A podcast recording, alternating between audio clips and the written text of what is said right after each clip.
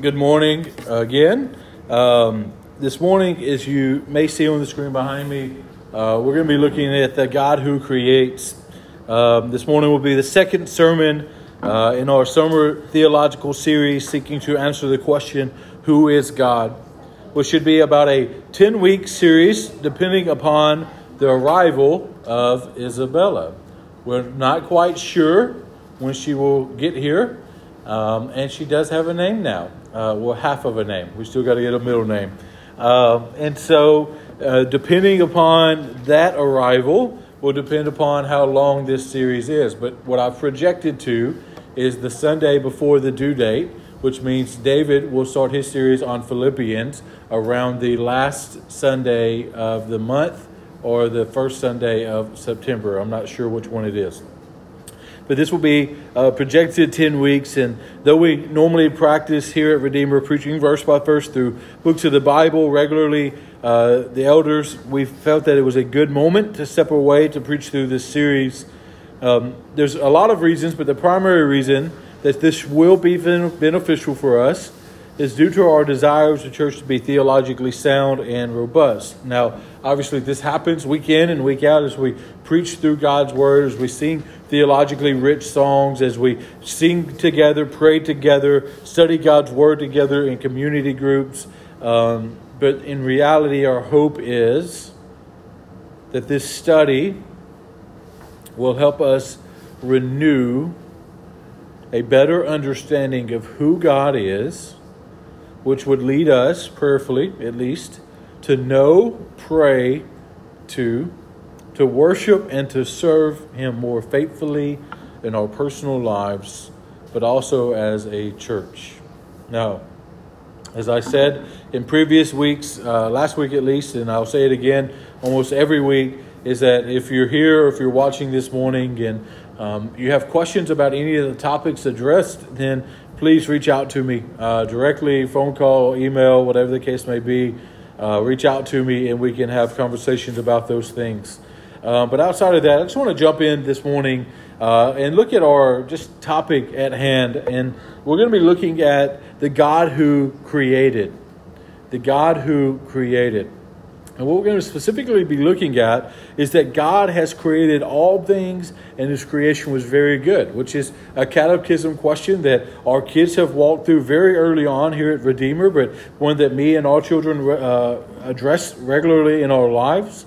And the reason why we're going here after we looked at last week, the God who reveals himself, was really primarily because the way in which God reveals himself is through. Um, general, special, and then even delivering himself uh, as an infant being born. But in that idea of general revelation, it's done through creation. But another reason is because we, the reality and the goodness of this is that we can know God, the God who has been known by God through his creation. Now, in this, what we're going to be looking at is in four different sections. Um, so we're not just going to read Genesis 1 and then go home, though that would be much quicker. Uh, we're going to be looking at a God that created, or the God who created, by looking at that He created by a triune God, created as a free act of God, created from nothing, and created to be dependent. I'm going to say those four again, though we're going to look at them in just a little bit. Is that we're created by a triune God created as a free act of God, created from nothing, and created to be dependent. And so, first and foremost, what I'm going to do is I'm just going to pray. Uh, and the reason why I'm praying now, so after reading scriptures, because this sermon is different than our usual ones where I don't just have one long scripture that I'm going to read and dissect. I have a lot of scriptures that just kind of explore these topics for us. And so let's pray together, and then we'll jump into this uh, aspect of the God who created. Heavenly Father, we love you and we thank you so much for this time together to discuss your word. And we pray now that as we look at the God who created, God, that is you. God, you're the one that has made us and everything on this earth and everything that is natural and spiritual. And so, Father, you are worthy to be prayed to and worthy to be explored in this manner. God, my prayer would be is that as we explore many, many scriptures and aspects of you creating, God, I pray that it would be beneficial to our souls and our minds. We love you. We thank you. So, the God who created, first and foremost, we're going to see the God that created by a triune God. The, the reality here, though, is when you do read Genesis chapter 1, you see this explanation of how God created. But that really doesn't start until uh, just a few verses into chapter 1. The very first verse kind of explains exactly what's going on. It says, In the beginning, God created the heaven and the earth. This is significant because it's declaring first and foremost who is the creator, which is God. Now, the reality here, though, is created by a triune God may sound like an intimidating topic because it is. Um, and the reason why it's intimidating is because we're talking about the work of the Trinity in creation. And the Trinity, in all honesty, being that there is one God in three persons God the Father, God the Son, and God the Holy Spirit.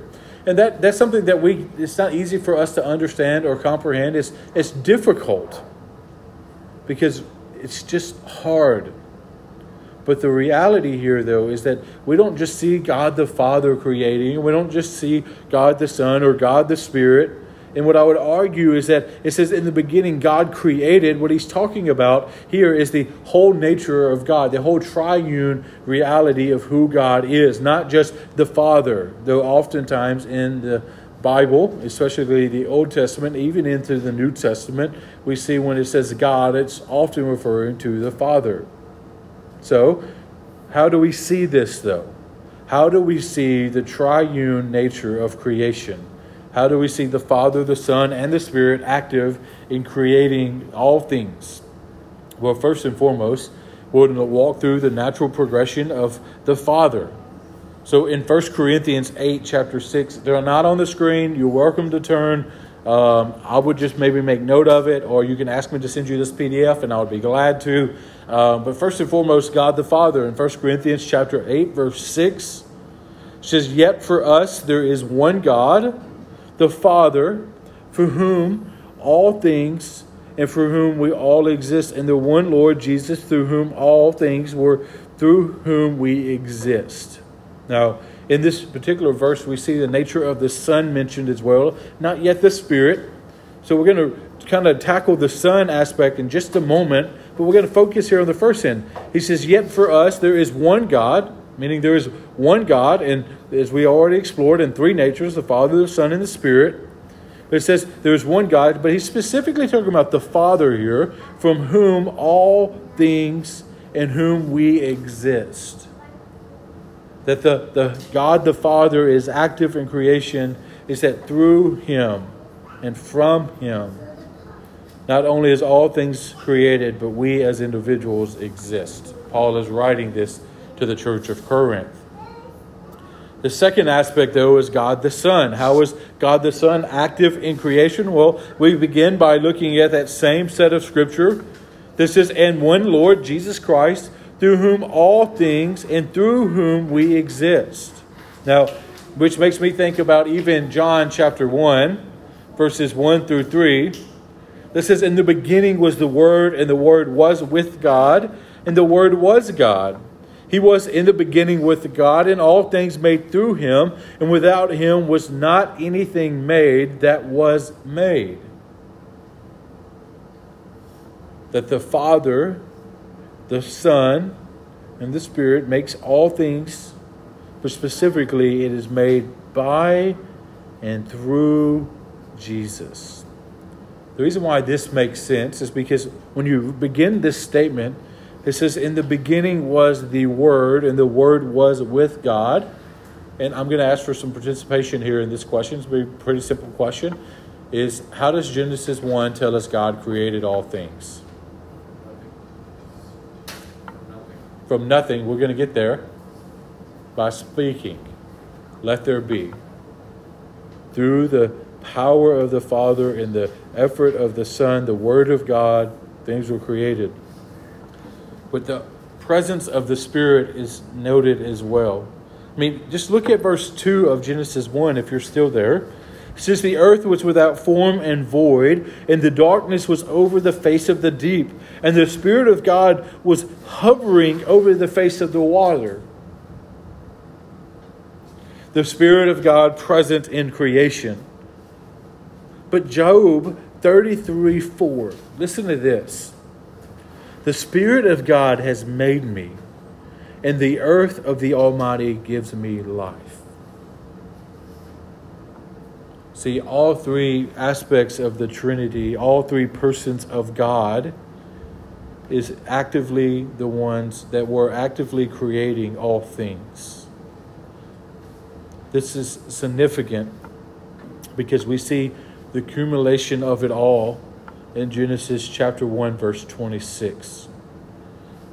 This is when we see that God makes man. And how does he make man? It says, Then God said, let us make man in our image, after our likeness. Let them have dominion over the fish in the sea, over the birds in the heavens, over the livestock, and over all the earth, over every creeping thing that creeps on the earth. This isn't new knowledge or anything of that nature. This isn't revolutionary. But look at the terms being used here. Let us make man in our likeness, in our image. Who is the us here? It is simply the Trinity of God in actively creating not only the earth and the heavens, not only the physical and the spiritual, but specifically man. And in that, God created man special. God created man, by man, I mean man and woman, to have dominion in, in his likeness in his likeness, referring to God created man to be his representatives on earth. That we are to be image bearers of God. We are special. We are important. We are crucial in the plan of God. We are to represent and glorify God in all that we do. And we see even in this is that Adam and Eve are called to work before the fall occurs. And in their working, in their keeping, in their dominion, they're so showing glory to the Father. So, the primary focus here, though, is there is a God who created, and He is the God. And He created in all three persons God the Father, the Son, and the Spirit, and that all come to an end with creating man in their image. The second thing about the God who created is that God created as a free act of God. Now, this statement may sound confusing as well. Created as a free act of God. Because we don't talk like that, we don't communicate like that. That's wooden, that's choppy, that doesn't make sense in our, our normal speech. But what it's kind of getting at here, well, I want to I want to read an individual to kind of make it make sense. This guy's name is Berkhof. He was a fantastic theologian. He says creation is sometimes represented as a necessary act of God rather than a free act determined by his sovereign will. However, this is not scriptural position. What he's saying here and what he's referring to here and what we mean by the free act of God is that God did not have to create. God the Father, God the Son, God the Spirit was perfectly unified and satisfied in one another from the beginning of all his, his existence, from the foundation of all things that before there ever was, before there was a time or place, before there was anything, they were perfectly content in one another, in the communion and relationship in which they had with each other. God did not have to make the earth, He did not have to make us, He did not have to do any of those things. He was perfect in and of Himself. But God created in two ways here. He created according to the counsel of his will, and beca- according, uh, and he created by self a self sufficient God. This is how we're going to understand that God created as a free act. By free act, once again, I just want to plainly say what I mean by that is that he did not have to create, but he chose to create. Ephesians chapter 1, verse 11 we're going to skip over the first part. I'm going to read it all, and I'm going to jump to the end of it. Says, In him we have obtaining an inheritance, having predestined according to the purpose of him who works all things according to the counsel of his will. Now, we're going to talk about the power and sovereignty and all of those things of who God is later in this sermon series. But what we see right here, very basically, it says, Of him who works all things according to the counsel of his will. And God creating us, he was fulfilling his will, his sovereign will that God was doing something that God intended and desired to do, not because He needed us or not because essentially, and I'm, I am taking a jab at a song right now, not because he needed heaven, uh, he did, could not have heaven without us, or not that he desired us so much so, and not because he had to have us in any kind of way, because God is self sufficient.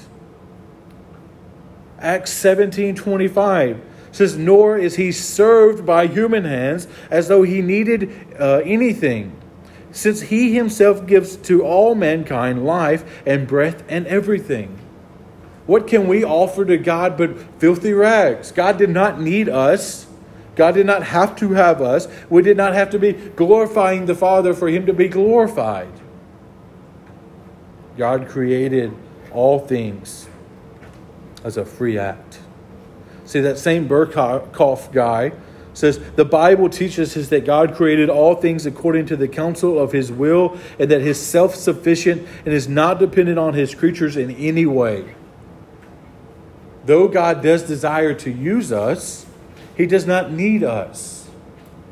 Though God, certainly in the book of Acts, we see that God actively, supernaturally worked in the life of individuals and then did not leave it there, but then used an ordinary means to bring them to Himself. For the example of Paul himself, he interacts with Jesus himself on the road to Damascus, shown by a light. But does he get saved there? No. He goes into Damascus. He's chilling in this random guy's house until Ananias comes and prays over him and he receives the Spirit of God. Did God need Ananias to do that? By no means. But God desired, which I think is the good news, right? The reality here is that because God created as a free act, because he did not have to, but desired to, it shows us something about the God who did create us. God does not need you. You are not significant. God does not need me. I am not significant. But God loves us and He desires us and He wants to have a relationship with us through Christ Jesus. God does not create by accident because God is creating to the counsel of His will. God is not creating anything by accident, but with a purpose and with a plan and with a desire in mind.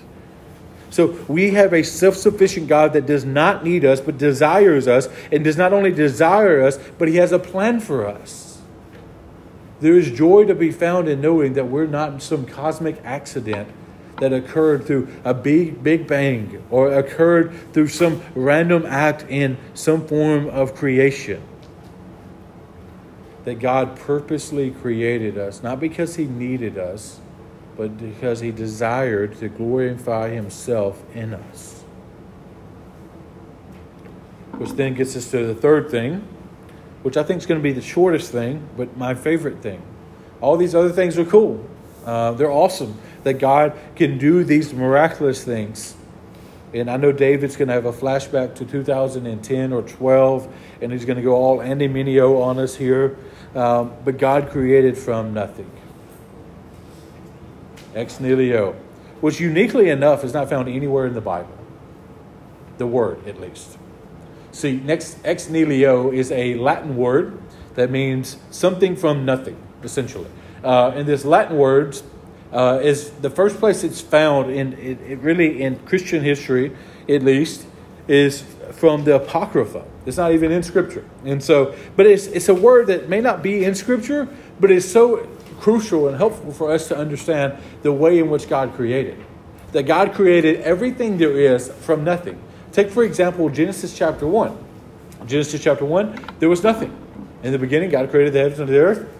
He spoke it into being, right? There was nothing. The only thing that there was was the Father, the Son, and the Spirit in perfect unity in relationship one to one another. There was no dust, there was no molecule, there was no water, there was nothing. It was only God. See, Hebrews chapter 11, 3, though this word ex nihilo is not found anywhere in Scripture, Hebrews chapter 11, 3 kind of explains to us the principle of ex nihilo, meaning from, some, from nothing something, or something from nothing, either way. It says, by faith, we understand that the universe was created by the Word of God, so that what is seen was made out of things that are visible, that are invisible. What this means is that God didn't take something visible and something that was already pre existent to create things, but rather God took absolutely nothing, the thing that was invisible was His power, His might, His sovereignty, and created all things. That He spoke and everything came into existence. And this, is, this will never shock me enough. For example, how many of you guys ever built anything? Or ladies? Name something, last thing you built. Lemonade stand. An island. Lemonade stand island. Okay? Those things are cool. Uh, they're miraculous nonetheless, right? Because have you ever built a lemonade stand before? No. You ever built an island before? No. You learn how, right? And like after you made that, you you find much joy in knowing that it's made. Like every time, I don't know if you've seen that lemonade stand often now, Troy, but every time you see it, you're, you're amazed by it. You're like, man, I made that. It's almost like that moment after you cut your grass. You're like, man, I did this. It's awesome. It, it happened. Um, but David, you pass that island every day because I'm assuming it's the island in your kitchen, and you made it right. And every day you think about it. And we have a table in our home that we call the the mall table, and it's the table that as you come through our back door, which you never do because we all shut that door and make you come through the front door. Uh, but it's that table in the laundry room that we used to use as an awesome coffee bar, but we have no place for an awesome coffee bar anymore. Um, but that table is referred to the mall table. Why? Because Mall made the table with the help of Sarah and her father and other people. But the reality is, they made that table. She made that table specifically. And it's an awesome table. She carved a design in it and some cool things. And like, I look at that table, I'm like, man, that's awesome. She took this random scrap wood. She made this awesome table, stained it. I didn't break it the times that we moved it to, to the old house, to the new house, to the new house. I didn't break this thing. I'm, I'm so happy about that. Uh, but she did an awesome job making this. See, but the reality is, she used something to make that. You use something to make that lemonade stand. You use something to make that bar. But God didn't take something that was pre existing and made it. Rather, He made something that made something that made something. And it's such an amazing aspect of life. God, God, God not only made everything from something, from nothing, God made all things. Some of it came from nothing, but there is an aspect of God that created things from other things.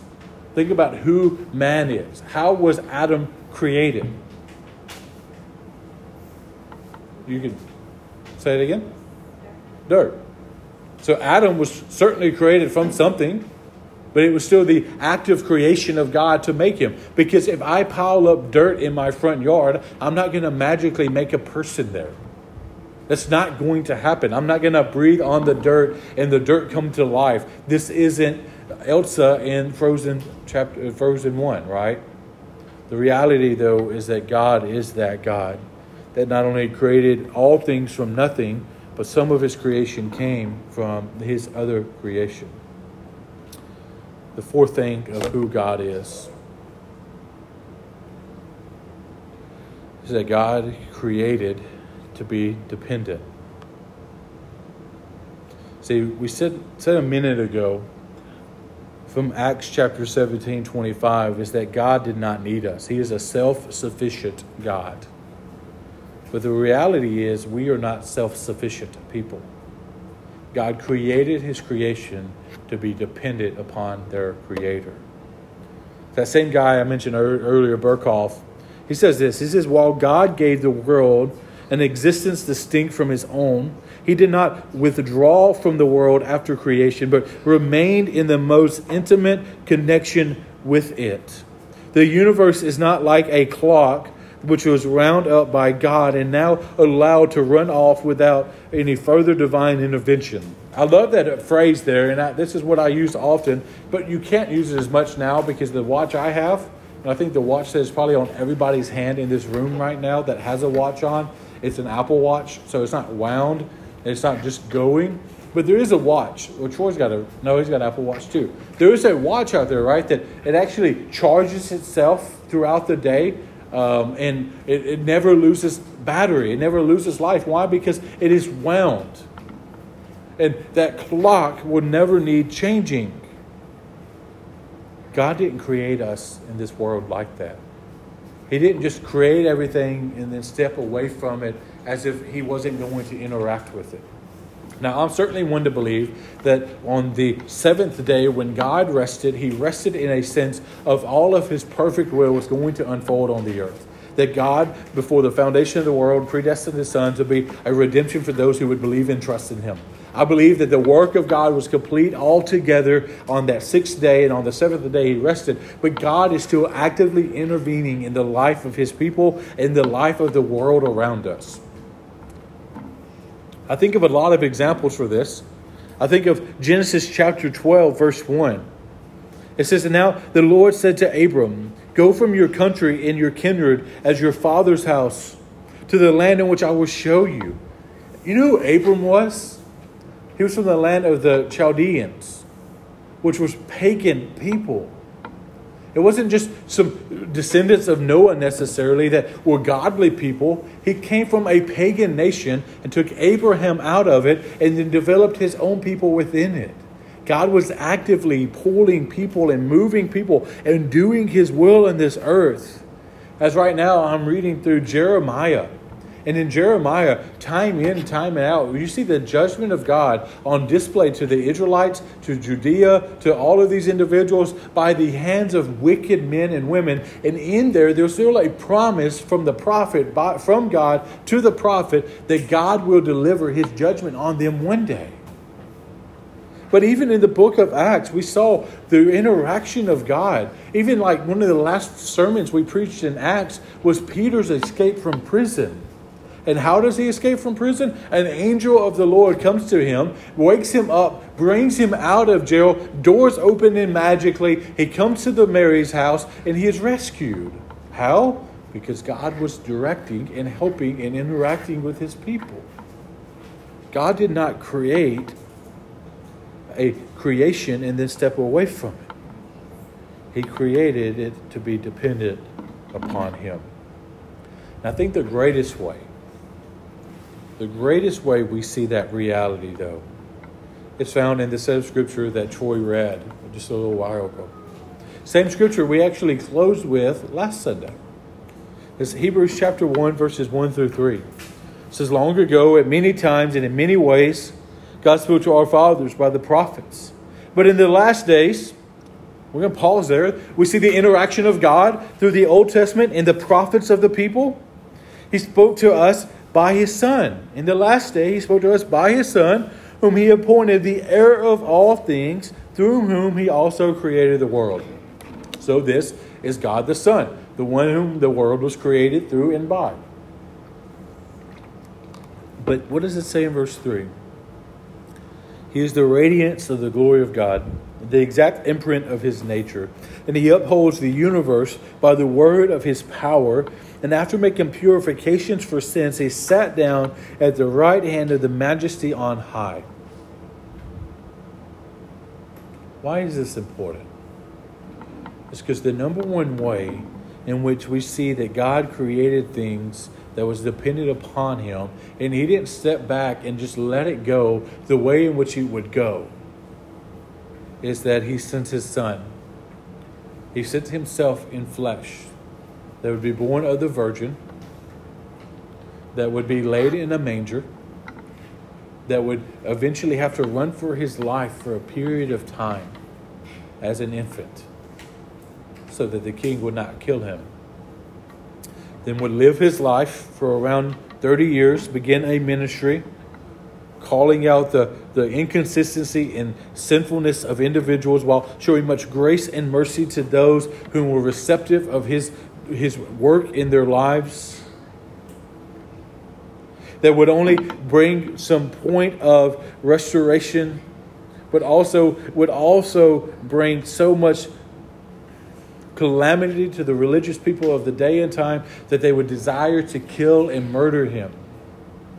And so not only was he a God that, that stepped into human flesh and was born a virgin birth and all of these amazing things, but he was a God who humbled himself to the point of even death and death upon the cross. So, the number one way we see God interacting with his people is not the prophets of the Old Testament, not an angel pulling Peter out of jail, but the fact that Jesus himself, God in the flesh, came down, was born, and died for the sake of those who would believe and trust in him. See, we have a God that's created all things. And because he has created all things, he has made us We're owned by Him, we're dependent upon Him, and we're accountable to Him. But in Christ's Christ particular work of salvation, it shows an interaction that causes us to be dependent upon God, not only for life and breath and food, but the greatest need we have, and that is spiritual life.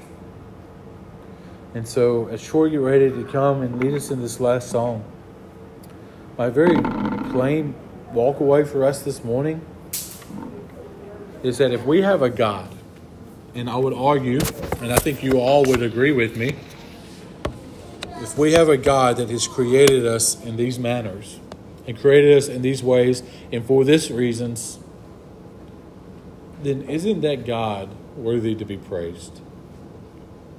Isn't that God worthy for us to commit to hearing more from Him through the word in which He has given us, as we saw last week? Isn't He a God who is worthy for us to pray to, to communicate to, to live in light of, so that we can glorify Him with everything that we do? See, if this is the God whom we serve,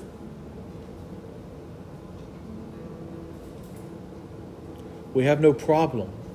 We have no struggle that is greater than him.